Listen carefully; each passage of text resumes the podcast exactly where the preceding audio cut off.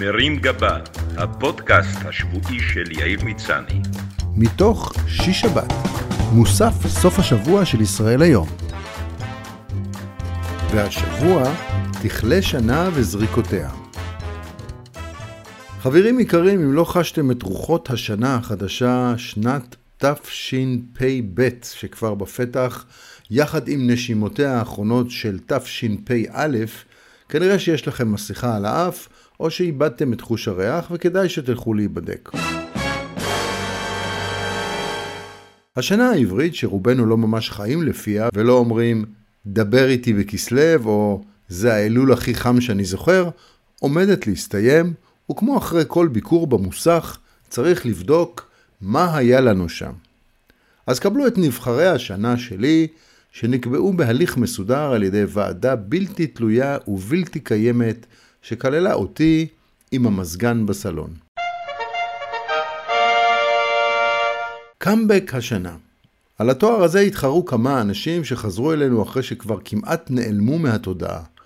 לראש הממשלה נפתלי בנט, שלפני שנה ומשהו בקושי עבר את אחוז החסימה, יש היום יותר מאבטחים מאשר מצביעים שהיו לו אז. בשנה שעברה הוא היה מקסימום מועמד בקטגוריית סופר השנה על ספרו איך לנצח מגפה, והעובדה שהשנה הוא כבר נלחם במגפה מכיסא ראש הממשלה, מוכיחה שזה לא נכון שבישראל כבר לא מעריכים סופרים, ושגם מכתיבה אפשר להגיע רחוק. מועמד נוסף בקטגוריית המתקמבק הוא בוז'י הרצוג, שחזר מהסוכנות היהודית הישר לבית הנשיא. ההחלפה של רובי בבוז'י מוכיחה שאין דבר שאוהבים אצלנו יותר מכינויי חיבה. אז אל תתפלאו אם אחרי רובי, בוגי, ביבי ובוז'י, המנהיג הבא שלנו יהיה שבי מפרפר נחמד, שגם היא עושה קאמבק. האסיר רומן זדורוב לא רק חזר הביתה, אלא גם עשה קאמבק לזירת הפשע. שלא לגמרי ברור מי בדיוק ביצע, כשחזר לגור בקצרין. חוץ מזה, הולך להיות לו משפט חוזר, שגם זה סוג של קאמבק. בינתיים הוא במעצר בית, מה שיקשה עליו לחזור לעבודתו הקודמת כשיפוצניק, אלא אם הלקוחות יגיעו אליו הביתה עם קיר הגבס השבור שלהם. הטרנד הלוהט של השנה בקטגוריית הטרנד הלוהט של השנה התחרו החום המטורף של הקיץ הזה והחול הלוהט בים שלא מאפשר צעידה בלי כפכפים. אך הזוכות בקטגוריה הן השרפות המטורפות שנראו בהרי ירושלים, בארצות הברית ובטורקיה במסגרת המשבר האקולוגי שהופך את כדור הארץ ללוקיישן לוהט מדי. ההחלטה הפוליטית המבריקה בקטגוריה זו התמודדו לא מעט פוליטיקאים. בפוליטיקה צריך לפעמים להסתכל כמה שנים קדימה כדי לראות אם ההחלטה שהתקבלה הייתה נבונה. אבל בשלב הזה, הזוכה הוא החבר כנסת לשעבר עופר שלח, שקלט לפני כולם שהוא עומד להיות שר בכיר בממשלה עתידית, וכדי לסכל את המהלך הקדים תרופה למכה ויצא לדרך עצמאית בתזמון מושלם שהשאיר אותו בלי מפלגה ובלי חברים. אתר התיירות של השנה אם לא די בכך שהקורונה סגרה בפנינו שלל יעדים לחופשה, בחודש האחרון ירדה מהפרק גם האופציה הקוסמת של חופשה באפגניסטן. אלא אם אתם בעניין של אטרקציות כמו סקילת נשים. בשנה שבה רוב המדינות הפכו לאדומות, מי שלקחה את כל הקופה של התייר הישראלי הייתה יוון, שגנבה מטורקיה את הכתר ואת גונבי המגבות הישראלים. אם היוונים רוצים להגביר עוד יותר את זרם המבקרים מישראל, אני מציע להם להיכנס גם לנישה הטורקית של תיירות השתלות שיער. כדאי רק להפריד את תיירי ההשתלות ממרכזי הבילוי הרגילים. יהיה לא נעים אם במסיבה באחד ממועדוני הרמבטיקו מישהו ינסה לשבור צלחת על ראש של מושתל טרי. הכוכבת החדשה של חבילות הנופש מישראל היא דובאי, שהפכה לתגלית השנה של הישראלים, וצפויה בשנה הקרובה לזכות בקטגוריית המאוכזבת הגדולה מהישראלים, בעיקר אחרי שיעשו שם ספירת מלאי של הברזים במלונות הפאר ושל ערכות הקריוקי שנזרקו לבריכה. שופוני השנה על התואר הזה התחרו אלה שהספיקו להוציא 5,000 שקל ללילה על המלון החדש בשחרות. אם דוד בן גוריון היה שומע על התעריפים האלה, הוא בטח היה מתהפך בקברו ומבקש שיעשו לו מסאז' תאילנדי גם בבטן. לחילופין, היו את אלה שהלכו על משהו סולידי ולקחו את המשפחה לסוף שבוע באילת במחיר השווה לכל חולה נפש של 30 אלף ש"ח. אבל בתואר הנכסף זוכים אלו שקנו מכונית טסלה. בעלי הרכב החשמלי והטרנדי מתהדרים בהילת שופוני כפולה. לא רק שהם מצהירים על עצמם כמליינים שקנו אוטו יקר, הם גם משחקים אותה שאכפת להם מזיהום כדור הארץ ומאיכות הסביבה, כאילו הם גרטה טונברג עם רישיון.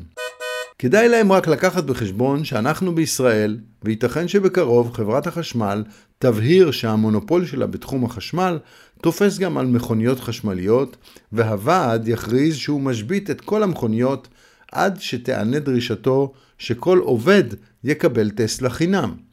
מי שלקחו את הקטגוריה הזאת שלושה צעדים קדימה הם ג'ף בזוס, אילון מאסק וריצ'רד ברנסון, המיליארדרים שטסו לחלל בחלליות פרטיות.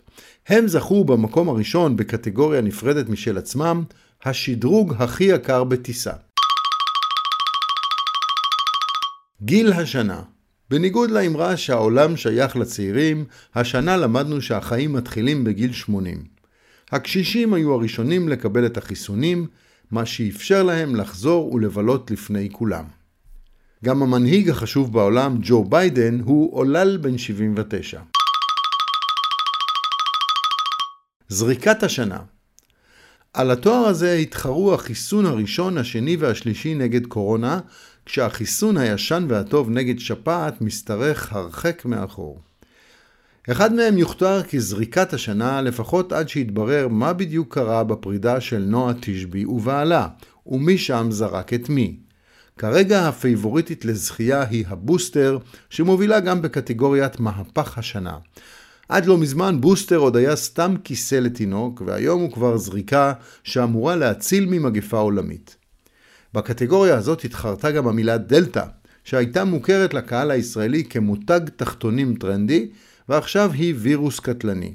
נותר רק לקוות שלא נגלה שהווירוס פוגע בנו באזורים שמוגנים על ידי תחתונים. תגלית השנה בתואר הזה זוכה ללא ספק המילה מועבט. רבים מנסים להעמיד פנים שהם הכירו את המילה גם לפני הלהיט, אבל ברור שהיחידה שידעה על קיומה היא עדן בן זקן. מדובר בביטוי שהכי קל להגדיר אותו כרגע בזמן. הרגע בחתונות שבו מתחילה מוזיקה שגורמת לבני החמישים ומעלה לברוח הביתה. מתחשבי השנה אלה כמובן המורים שבחרו לא להתחסן בגלל שהם מכחישי קורונה או לפחות טרחני קורונה, כלומר כאלה שאוהבים להתווכח כל היום על המחלה במקום להקשיב למה שאומרים המומחים. לא ברור על סמך איזה מידע מדעי בחרו אותם מורים לא להתחסן, אלא אם הגיע לידיהם מחקר שמוכיח שהחיסון גורם לתופעת לוואי של מעבר העיניים לגב.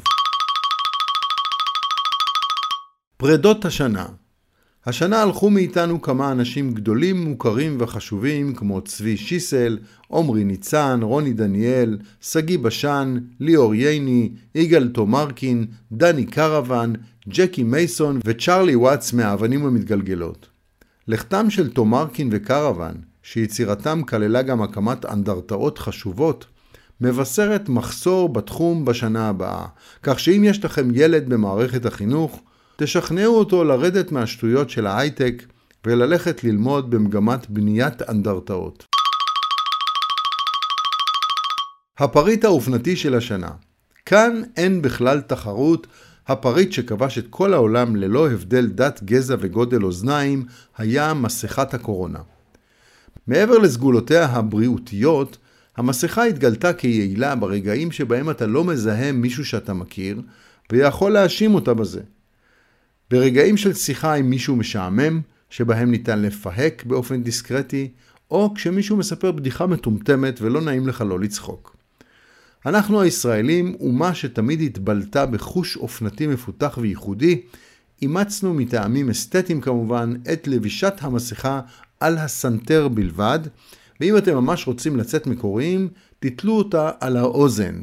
כנראה בהנחה שאף וירוס לא ירצה להתקרב למישהו שנראה כל כך מגוחך. מי שפחות התחברו לאופנה הזו הם תושבי פרדס חנה, שבאופן כללי פחות מאמינים בפתרונות רפואיים שלא כוללים קורקום.